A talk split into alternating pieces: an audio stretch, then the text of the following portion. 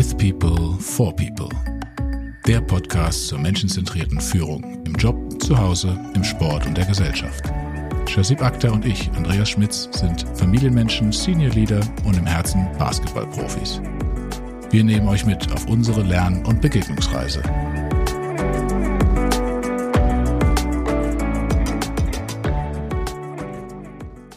Einen schönen guten Abend, die Herren. Guten Schönen Abend, guten hallo. Abend. Wir sind heute wieder zu dritt. Wir haben einen bewährten Gast wieder eingeladen, zum ersten Mal ein Wiederholungsgast. Wir haben hier Paul. Hi, ich fühle mich geehrt. Schön, dass ich wieder mit euch zusammen aufnehmen kann.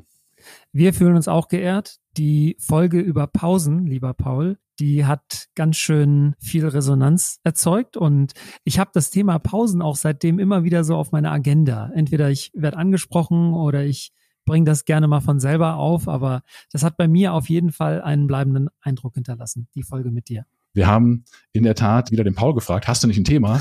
Und er hat uns eins gegeben. Da haben wir äh, direkt gesagt, passt wunderbar. Was war es und wie kamst du drauf? Ja, ich glaube, wir haben das Thema Healthy Conflict genannt oder den Wert des Streitens. Und ich habe irgendwann realisiert, dass egal in welchem Team ich arbeite, ich früher oder später den Spitznamen des Challengers bekommen habe.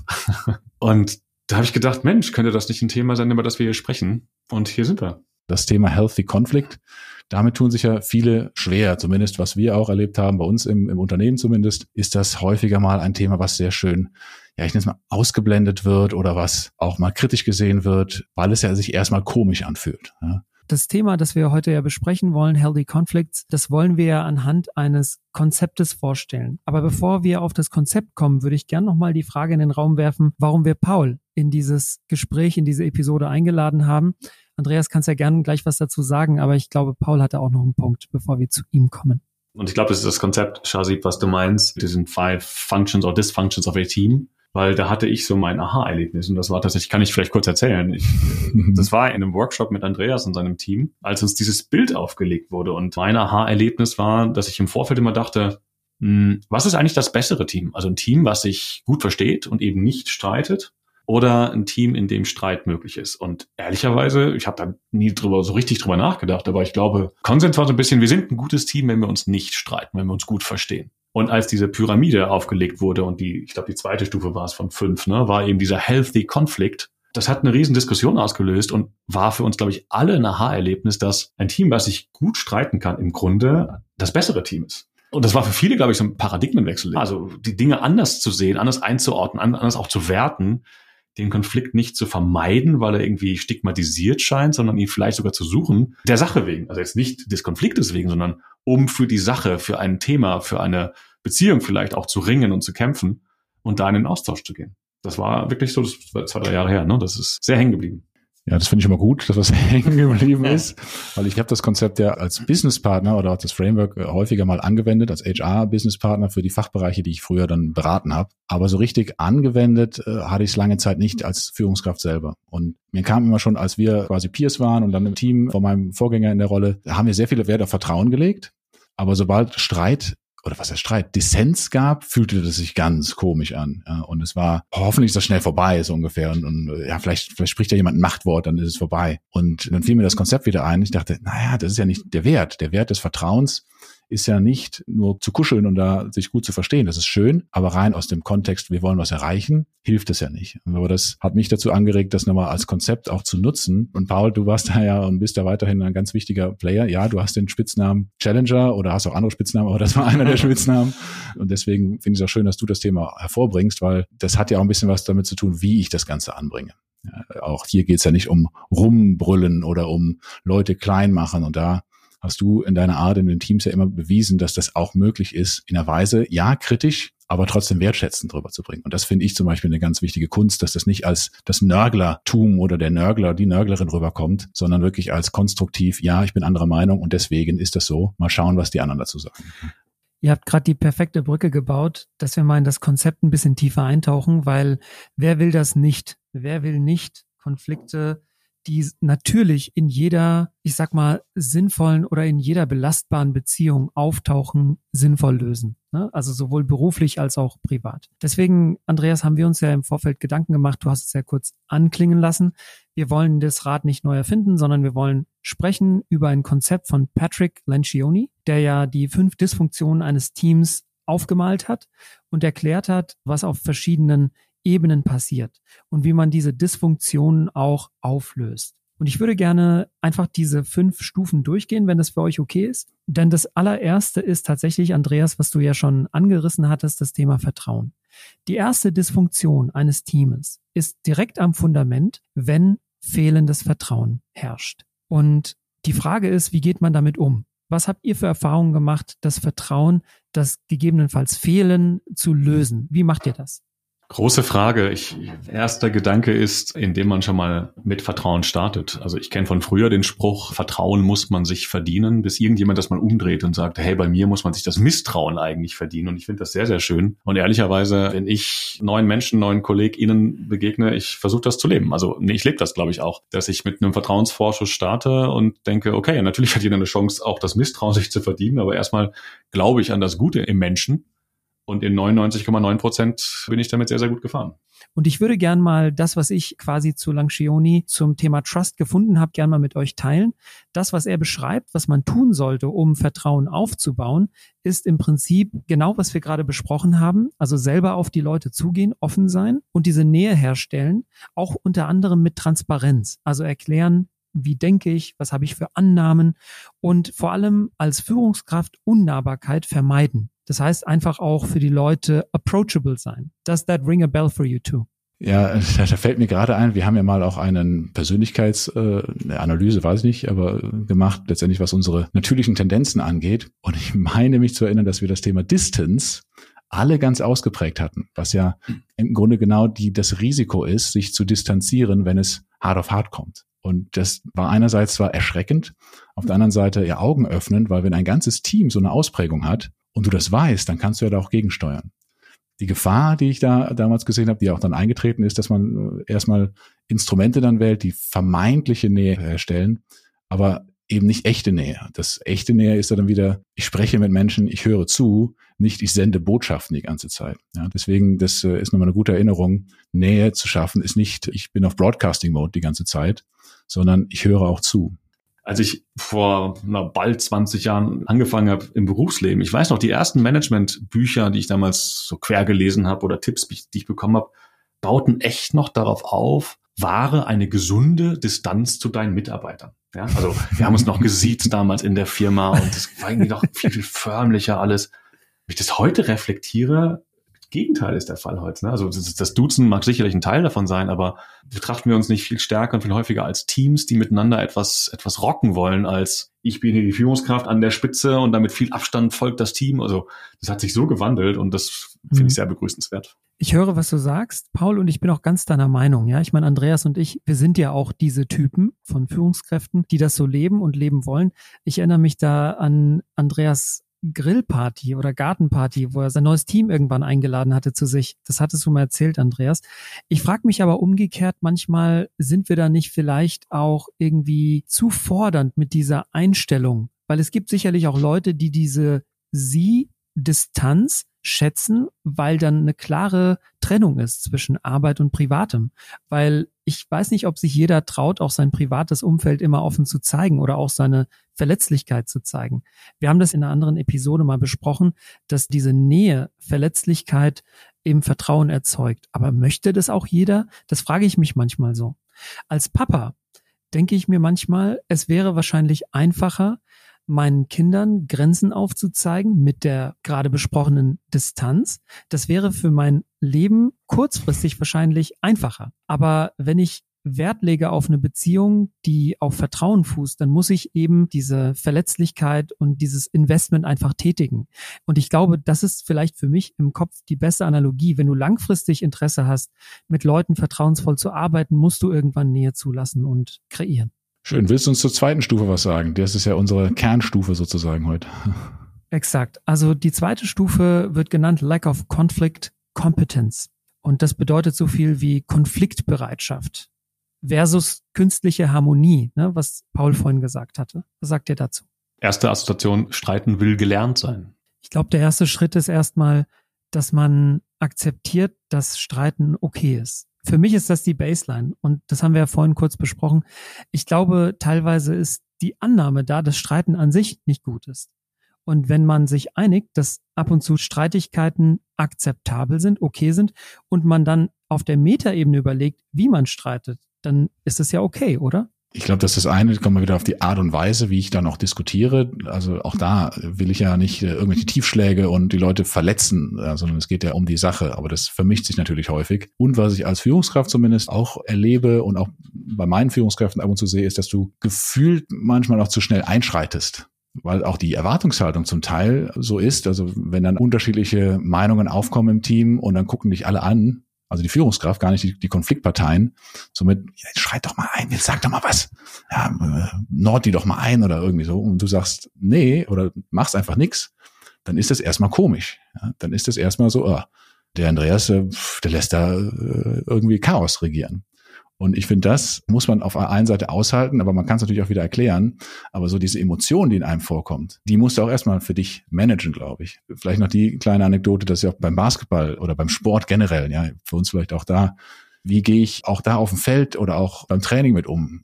Also die Leute, die mit mir äh, Basketball gespielt haben im Verein, wissen das auch ganz gut, dass ich da relativ lautstark unterwegs bin wenn ich als Spieler da stehe, also da pflaume ich auch mal jemanden an, wenn ich sehe, hey, wo, wo stehst du da und stehst du da richtig? Aber als Coach halte ich mich in der Tat ein bisschen zurück. Ja? Also das war immer zumindest meine Devise zu sagen, gucken wir erstmal, was die Spieler untereinander regeln.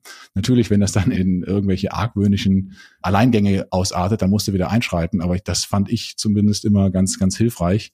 Oder habe ich auch bei meinen Coaches geschätzt, dass die auch mal ein bisschen laufen lassen und auch mal zu sagen, hey, lass die ruhig mal sich gegenseitig ein bisschen anflaumen. Das regelt sich dann idealerweise schon wieder. Und vielleicht auch einen Rahmen schaffen, der das auch wertschätzt, oder? Also manchmal wird ja die Meinungsverschiedenheit oder auch der Dissens dann als Spannung, als Belastung empfunden und das auch zu framen im Sinne von, das hat jetzt auch ein Potenzial. Das ist was Gutes, dass wir uns hier reiben. Auch wenn es jetzt gerade im Moment sich vielleicht nicht so anfühlt. Lasst uns das auch mal aushalten und lasst uns da einsteigen ja. und gucken, was können wir daraus kreieren aus dieser Meinungsverschiedenheit, aus dieser unterschiedlichen Perspektive. Also was ich von euch beiden höre, ist, dass man vor allem als Führungskraft dann die Rolle, statt zu sagen, ich dämme jetzt den Streit ein oder ich dämme ihn zu früh ein, dann sagt, ich schaffe jetzt hier diesen Raum und wir kreieren eine Psychological Safety und sagen, hier geht niemand unter die Gürtellinie, aber wir streiten uns jetzt ganz kultiviert, vielleicht auch Timeboxen und sagen, der Streit ist in den nächsten 20 Minuten okay und danach müssen wir dann zu einem Entschluss kommen. Aber ich stelle fest, Konfliktbereitschaft kann man herstellen, kann man kultivieren. Und das ist quasi dann die Vermeidung der zweiten Dysfunktion nach Lencioni, nämlich Lack of Conflict Competence. Also er spricht hier auch von Kompetenz, die man aufbauen muss. Passt das so? Ja, und bei einem Punkt widerspreche ich. Das ist nämlich der, also wenn wir meinen, kultiviert streiten. Ich finde manchmal auch, kann man auch mal einen rauslassen. Ne? Aber muss man auch, glaube ich, den Raum schaffen. Jetzt ja unter der Gürtellinie muss es nicht sein, aber auch mal emotional zu diskutieren, zu debattieren auch dafür den Rahmen zu schaffen, weil ach, das staut sich ja auch irgendwo auf. Nur beim Basketball, nur beim Basketball. Hm, okay. Wenn wir, wenn wir uns gegenseitig die schlechten Blocks machen, dann. ja, genau, genau, das, das ist wahr. Das ist wahr. Aber ich glaube, da kann man ruhig auch mal ein, äh, also das ist auch hilfreich, meine ich, ja, dass du dann auch die Energie mal rauslässt, die dann da sich angestaut hat, weil das kommt ja irgendwo dann anders raus und im, im schlimmsten Fall kommst du dann zu Hause privat raus, dann doch im Streit mit deiner Familie und das muss ja einfach nicht sein. Was ich meine ist, Mut zu etablieren bei den Leuten und Konfliktbereitschaft fördern. Mhm. Und das Gegenteil davon ist natürlich künstliche Harmonie. Was bringt das, ne, wenn man oberflächlich harmonisch ist? Ich glaube, das ist toxisch. Lieber dann, wie Andreas sagt, die Emotionen manchmal frei rauslassen. Aber natürlich gibt es da auch Grenzen, das wissen wir, glaube ich, alle. Andreas hat gerade noch einen super Punkt gehabt. Also so dieses reinblurten mal oder auch mal einen raushauen. Ich finde, das kann auch etwas auflockern und auch nahbar machen, wenn man auch drüber lachen kann anschließend wieder. Ja, also ich finde, das kann auch mal ein positiv gesehen aus der Reserve locken. Insofern könnte man das fast als Stilmittel äh, einbauen. Ne? Stimmt. Dann hau mal einen raus, Andreas. Wie sieht denn das aus bei dir? Ja, ich brauche dafür einen Trigger. Also momentan ist das noch zu, zu harmonisch hier. Da müsste mir schon ein bisschen was Vorlage geben. okay. Also tatsächlich hatten wir das kürzlich, da hatte ich so einen Trigger. Da hatten wir ein Meeting, so ein, so ein Montagsmorgens-Huddle und die gehen 30 Minuten und irgendwie, ich glaube so, es war Minute 20 oder 25, ich hatte das Gefühl, ey, was ist hier eigentlich los? Es kann ja nicht nur daran liegen, dass wir irgendwie müde sind montags morgens und irgendwie, ich fand das Energielevel so also weniger als lauwarm. Und dann habe ich das einfach irgendwann mal ausgesprochen. Ja, also das kann doch wohl nicht sein. Was, was ist hier eigentlich los? Ja, und guckten erstmal alle so ein bisschen pikiert und schockiert und dann entstand aber was. Dann entstand eine Diskussion über, was machen wir eigentlich und was ist der Purpose und woran scheitert es eigentlich gerade. Total spannend. Paul, dein Team wird das nächste Mal vor einem Montagmorgen-Meeting erstmal 100 Jumping Jacks machen, damit, damit das Adrenalin-Level oben ist. Oder trinken dann ein paar Dosen Red Bull, dann ist das Energielevel. nee, ich, ich verstehe dich schon. Ich meine, die Frage ist, also du warst in dem Moment nicht bereit, dieses Level von Engagement oder Lack of Engagement zu akzeptieren und hast gesagt, das geht so nicht, ja, also ziehen uns nicht nur an, sondern wir stellen uns auch im Kopf drauf ein, ne? wir kommen jetzt zusammen und wir bringen alle ein gesundes Level von Aktivität einfach an den Tisch. Ne? Das verstehe ich. Wäre es okay für euch, wenn wir auf das dritte Level blicken? Das dritte Level. Go ahead. Lack of Commitment, weil wir sind genau beim richtigen Thema jetzt. Lack of Commitment ist das dritte. Und da geht es um die Frage der Selbstverpflichtung versus, was man nicht will, das ist dann eine Dysfunktion, Zweideutigkeit. Und da ist die Idee von Lancioni, dass man Selbstverpflichtung fördert und Mehrdeutigkeit vermeidet, damit nicht die Frage aufkommt, wer macht's denn eigentlich jetzt? Und da kann ich jetzt direkt aus meinen eigenen Erfahrungen schildern, so ganz typisch am Ende eines Abstimmungsmeetings, da sind dann Action-Items aufgeschrieben. Im besten Falle hat es irgendwer dokumentiert. Und dann stelle ich immer die Frage so, wer macht jetzt was? Und wenn man das nicht tut, dann hat man wahrscheinlich ein Lack of Commitment. Kennt ihr das? Ja, das finde ich erstmal wichtig. Ich meine, das finde ich bei einigen Terminen auch grausam, wenn da nicht irgendwie festgehalten wird, was machen wir jetzt damit? Oder auch nicht, wer macht's, bis wann. Und dann gibt's noch eine andere Fortsetzung davon, wo man vielleicht das aufgeschrieben hat. Und dann wird's aber nicht gemacht und keiner spricht's an. Ja, also dann hast du das schön verteilt, die Aufgabenfelder, aber äh, so richtig machen kommt da auch nichts, ja. Und dann beim nächsten Mal trifft man sich und alle sagen, ja, plätschert so dahin irgendwo. Ja? Und dann, dann ist irgendwann auch vorbei, weil gerade wenn du äh, Führungskräfte führst und das so ein Verhalten ist, denke ich mir, das sendet auch ein Signal. Und das ist genau das, was ich da meines Erachtens mit der Zweideutigkeit auch gemeint ist. Wenn du zwar auf dem Papier Ja sagst, aber das nicht lebst und das nicht spürbar ist, dann schaffst du Unruhe. Ja, dann, dann schaffst du meines Erachtens eine Kultur, die unklar ist, die auch nicht an einem Strang notwendigerweise zieht. Ja, und das finde ich gerade in Matrixstrukturen nochmal schwieriger. Es mag jetzt oldschool sein, aber meine Erfahrung ist, du brauchst einen anderen Mechanismus, um dieses Engagement, um dieses Commitment zu bekommen, in einer Matrixstruktur als in den klassischen Strukturen. Und das ist für mich auch eine Lernerfahrung zu sagen, naja, wie sehen denn diese anderen Mechanismen aus? Woran liegt's? Ist es vielleicht, dass man die Vorstufen nicht beachtet hat? Also ist das Vertrauen nicht da? Hat man nicht gestritten? Oder gibt es noch andere Hebel, die da dran sind, warum das nicht so ist? Vielleicht noch Erwartungen zu äußern, gehört für mich auch dazu. Ne? Also das, was du beschreibst gerade, auch zu kombinieren mit, was erwarte ich eigentlich von dir? Und gerade im professionellen Kontext erwarte ich ja schon genau das, ein Commitment und eine Zuverlässigkeit schlussendlich auch. Und Vielleicht noch, weil du hast von, von, auch von Zweideutigkeit gesprochen. Auch das finde ich einen wichtigen Aspekt. Nichts anzunehmen. Wir haben alle das gleiche Verständnis, sondern das auch nochmal zu checken. Im Zweifel die Frage zu stellen, womit gehen wir jetzt raus? Was ist dein Verständnis? Was ist für dich jetzt der nächste Schritt? Ich bin ja ein Lehrerkind und meine Eltern haben immer gesagt, verstanden hast du es dann, wenn du es selber gut erklären kannst. Und das mal übertragen auf eine Meetingsituation. Heißt, nur weil ich etwas gesagt habe, muss ich ja nicht zwingend davon ausgehen, dass mein Gegenüber das genauso auch interpretiert wie ich und verstanden hat wie ich. Und deswegen manchmal zu fragen, so in deinen Worten, was haben wir jetzt eigentlich hier gerade verabredet oder beschlossen, äh, hat schon viele Überraschungsmomente gebracht. Ich verweise immer wieder gerne auf diese Einstellungskriterien vom Satya Nadella, CEO von Microsoft, ne, der sagt, er guckt immer auf zwei Sachen. Clarity und Energy. Und wenn man das wie so ein Alchemist zusammenmischt, Clarity und Energy, kommt für mich Commitment raus. Weil wenn du Klarheit hast, sowohl im Senden als auch im Empfangen. Und wenn du Energie hast, dann folgt daraus aus meiner Sicht Commitment. Und ich glaube, das ist eine wichtige Zutat für Ergebnisse. Und deswegen glaube ich, muss man da auch als Führungskraft eine Umgebung schaffen, in der Klarheit herrscht. Und ich möchte dazu nochmal, auch wenn einige jetzt das äh, albern finden, das Basketball nochmal mit reinbringen hier oder Sport generell.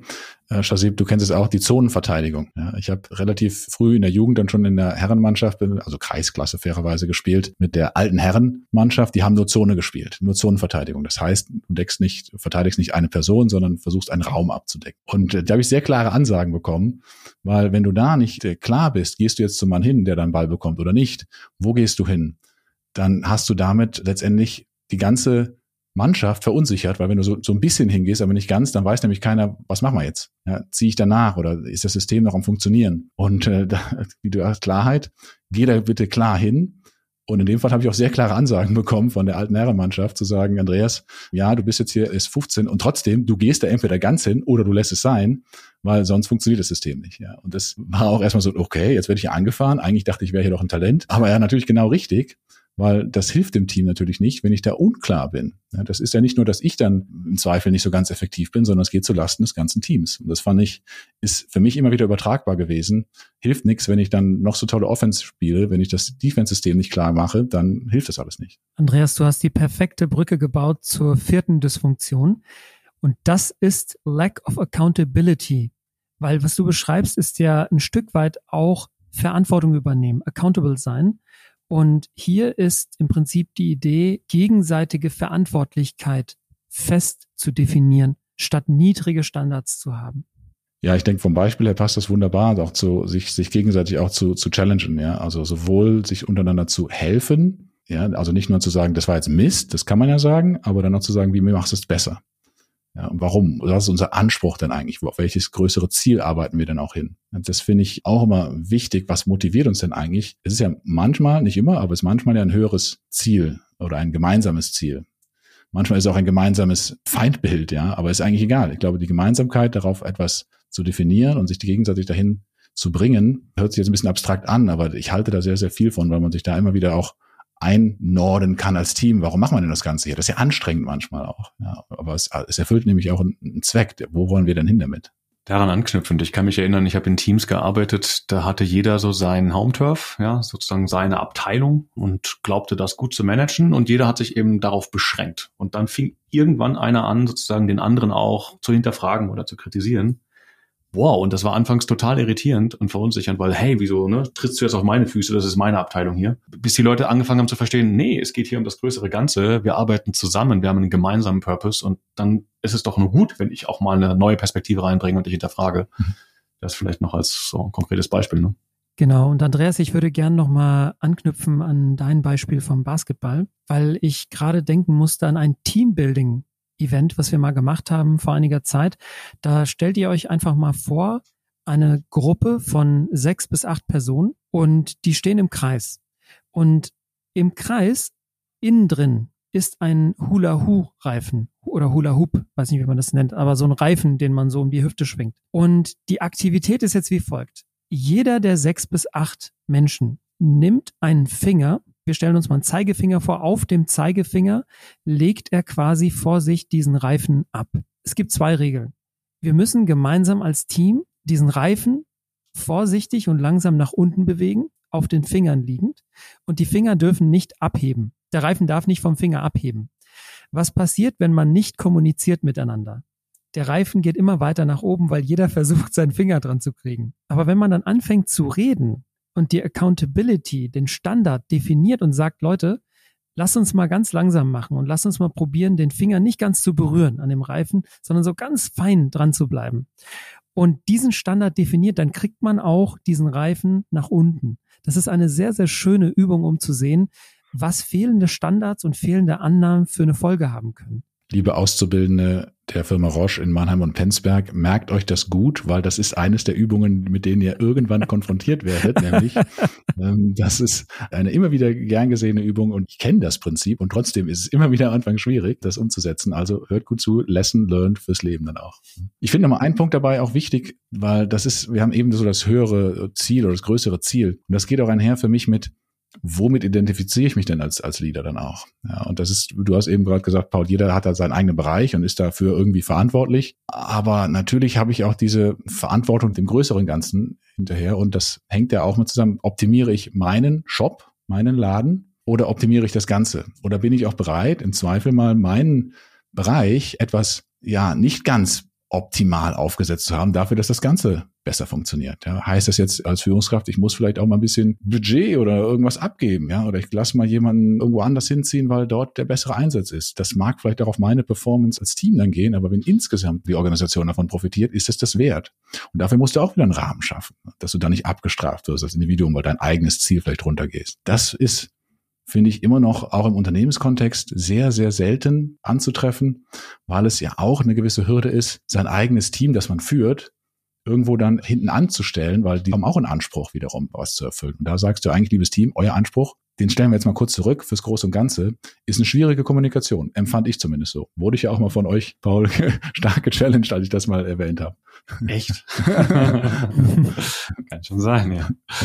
ja. Danke fürs Teilen. Dann würde ich sagen, wenn es für euch beide okay ist, würde ich zum letzten Step kommen, nämlich Ignorance of Results. Da geht es darum, dass man versucht, die letzte Dysfunktion zu vermeiden, die nämlich ist, dass man nicht zielorientiert arbeitet, sondern basierend auf Status und Ego dominiert. Und ist das etwas, was ihr kennt oder ist euch schon mal begegnet? Nö. Sehr gut. Ja, ich glaube, das wäre gelogen, wenn, man da sagen würde, das sehen wir nicht. Und äh, ich finde es auch äh, ja unrealistisch, dass man das komplett ausblendet. Ich finde es auch nur menschlich, dass man ein gewisses Ego auch hat. Ich also denke mir, das ist auch nicht schwarz-weiß. Aber wenn es überhand nimmt, wenn ich mich als Selbstdarsteller oder auch versuche nur mich, da sind wir wieder beim Selbstoptimieren, weil ich da denke, ich habe da Vorteile darin, dann gibt's irgendwann, dann wird es zum Risiko. Und Ego an sich, auch wenn es sich nicht vermeiden lässt und auch sicherlich gar nicht immer schädlich ist, ich meine, hat ja auch einen gewissen Zweck dahinter, evolutionstheoretisch zumindest, ist in den Organisationsformen, wie wir sie momentan sehen oder wie sie sich entwickeln, halt massiv kontraproduktiv. Ja, weil das äh, ist, glaube ich, eine Situation, wo du auch mit umgehen musst, weil du einerseits gerade in der Welt lebst, wo das eigentlich bewusst ist, ja, Ego ist nicht mehr on vogue. Auf der anderen Seite ist es immer noch eine gewisse Erwartungshaltung von einigen Stellen, dass du ein gewisses Auftreten hast, was manchmal grenzwertig an Egomanie herankommt.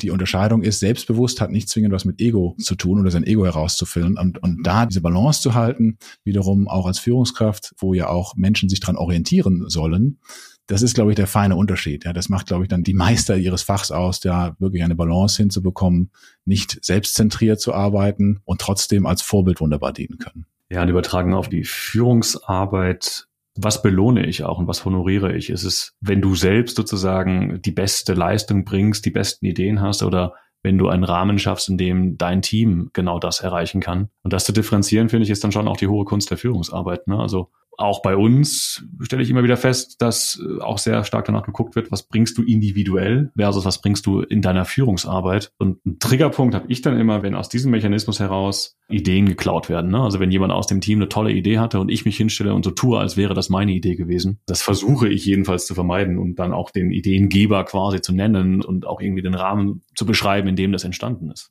Andreas, du erinnerst dich vielleicht an die Episode mit dem Thorsten Hermes, der hat doch da vom Timo Boll erzählt, dieser Tischtennis-Profi. Der Timo Boll, also der hat mich beeindruckt. Ich habe mir diese Episode vom Thorsten Hemmes mal angehört. Und der Timo Boll hat ein Spiel, das war ein Meisterschaftsspiel, ein Finale, quasi fast gewonnen gehabt, hat dann aber selber gesagt, nee, der Ball war nicht drin, der war im Aus. Also er hat seinen eigenen Ball als ausidentifiziert und hat damit verloren. Und er wurde dann nachher gefragt, wieso machst du das eigentlich? Und er sagte, ich will lieber fair verlieren als unfair gewinnen. Und wenn man darüber nachdenkt, dann ist es doch auch in unserem wahren Alltag so. Also wie viele Blumen, mit denen wir uns schmücken, haben wir denn wirklich selber angepflanzt? Es ist doch meistens ein Team-Effort. Und ich finde übrigens die Haltung mit Status und Ego nach vorne zu preschen sowieso auf kurz oder lang eigentlich keine gute Idee, weil damit ist man ja auch dann an einem Punkt, wo man sich identifiziert mit seiner Rolle, mit dem Erfolg und mit dem Ansehen. Und wenn man stattdessen sagt, nee, ich lasse das alles weg und arbeite zielorientiert, also ergebnisorientiert, dann ist man vielleicht auch nicht so persönlich, innerlich investiert mit seiner Person, sondern ist dann vielleicht auch ein bisschen mehr außenstehend und neutraler gegenüber Erfolgen und Misserfolgen. Und ich glaube, das tut ganz gut. Das klingt für mich gesünder, als jetzt mit Status und Ego daran zu gehen. Ja, aber wenn du das weiterspinnst, hast du dann natürlich auch wieder die Schwierigkeit, das Thema Fehler oder Verwundbarkeit auch zuzugeben, wenn du das alles auf Status und Ego aufbaust und du ja eigentlich eine Kultur schaffen willst des Lernens und des offenen Austauschs. Das beißt sich natürlich auch irgendwo. Ja, das dann, wie will ich denn dann zugeben meinem Team gegenüber, dass vielleicht was nicht ganz rund gelaufen ist und das trotzdem okay ist, wenn ich auf der anderen Seite sage, alles perfekt und super und verkaufe das immer als meins dann im Zweifel auch noch. Und auch da wieder, dass man Resultate auch offen anspricht, ja, auch mit, haben wir unser Ziel erreicht, haben wir das nicht erreicht? und das als Lernerfahrung dem Unternehmen nicht als jetzt schmeißen wir die Hälfte der Leute raus, weil wir das Ziel nicht erreicht haben. Ja, es hört sich und fühlt sich einfach langfristig sinnvoller an. Und ich finde, es schließt den Kreis zu dem Punkt, wo wir gestartet sind. Also Stichwort Vertrauen und sich offen, nahbar und auch verletzlich zeigen. Denn wenn ich selbst so tue, als wäre ich Mr. oder Mrs. Perfect und habe das größte Ego dabei, dann gebe ich auch nie einen Fehler zu und nie eine Unsicherheit. Und das wiederum verhindert, dass ich einen Safe Space kreiere, dass ich eine Speak-up-Kultur ermögliche, weil wenn ich immer perfekt bin, wer traut sich denn dann mal auch zuzugeben, dass vielleicht was nicht so gut gelaufen ist oder wer traut sich mal was zu hinterfragen? Und wir hatten das kürzlich in der Reflexion auch mit unseren Senior-Leadern. Wie ist das in Townhalls, wenn auf Townhalls immer nur von Erfolgen erzählt wird? Ist es nicht vielleicht hilfreich, auch von Senior-Leadern mal zu hören, wo mal was schiefgegangen ist, um auch die Organisation zu ermutigen, hey, das ist normal, das passiert jedem von uns, auch den ganz tollen Senior-Leadern. Dann schlage ich vor, führt ihr mal, sobald wie es geht, die F. Up Night, wo dann jeder sich gegenseitig überbieten kann mit seinen größten Fauxpas. Vielen, vielen Dank. Paul, für dein Beispiel und für das Schließen des Kreises. Wenn es für euch beide okay ist, will ich noch mal kurz zusammenfassen, was wir über die fünf Dysfunktionen von Teams gelernt haben. Auf der einen Seite, Anfang davon, was man beenden sollte, vermeiden sollte, steht fehlende Offenheit, künstliche Harmonie, Zweideutigkeit, niedrige Standards und die Dominanz von Status und Ego. Was wir stattdessen brauchen, um irgendwann auch High-Performing Teams zu haben, ist als Basis Vertrauen, Konfliktbereitschaft, Selbstverpflichtung, gegenseitige Verantwortlichkeit und eine Zielorientierung.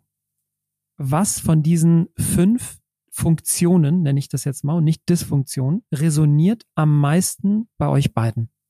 Alle gut, ne?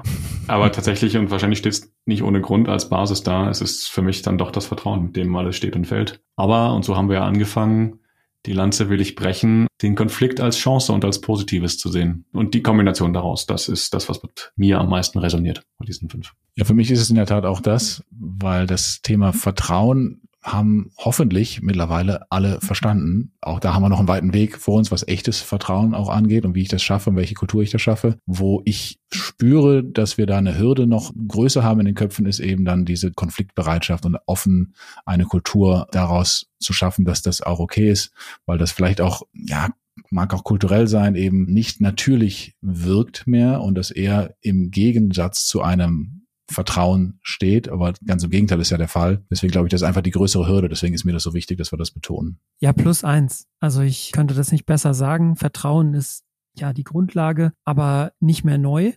Und deswegen würde auch ich mich probieren, eine Atmosphäre zu schaffen, in der Konflikte zu haben, okay ist. Dann lass uns doch zum Ende kommen und ich würde mich sehr, sehr gerne bedanken, Paul, für deine Zeit bei uns heute und für deinen wertvollen Input. Bedanke ich mich auch nochmal bei euch beiden und Paul, jetzt gehen wir eine Pizza essen. es gibt bald was zu essen. Sehr schön, genau. Shazib, lieben Gruß nach Catch. Der nächste Konflikt ist vorprogrammiert. Ihr geht ohne mich Pizza essen. genau, wer kriegt welche so. Kannst, kannst du einen raushauen. genau, genau. Du hast jetzt auch gleich Fastenbrechen, ne? Ja, genau. Deswegen gehe ich auch gleich hoch. Alles Super. klar. Danke euch. Habt einen schönen Abend. Bis demnächst. Danke. Bis dann. Bis dann. Danke. Ciao. Wir sind Lernende und wollen euer Feedback via info at withpeople-forpeople.com oder auf unserer Webseite withpeople-forpeople.com. Lasst uns gemeinsam die Welt ein bisschen besser machen durch menschenzentrierte Führung.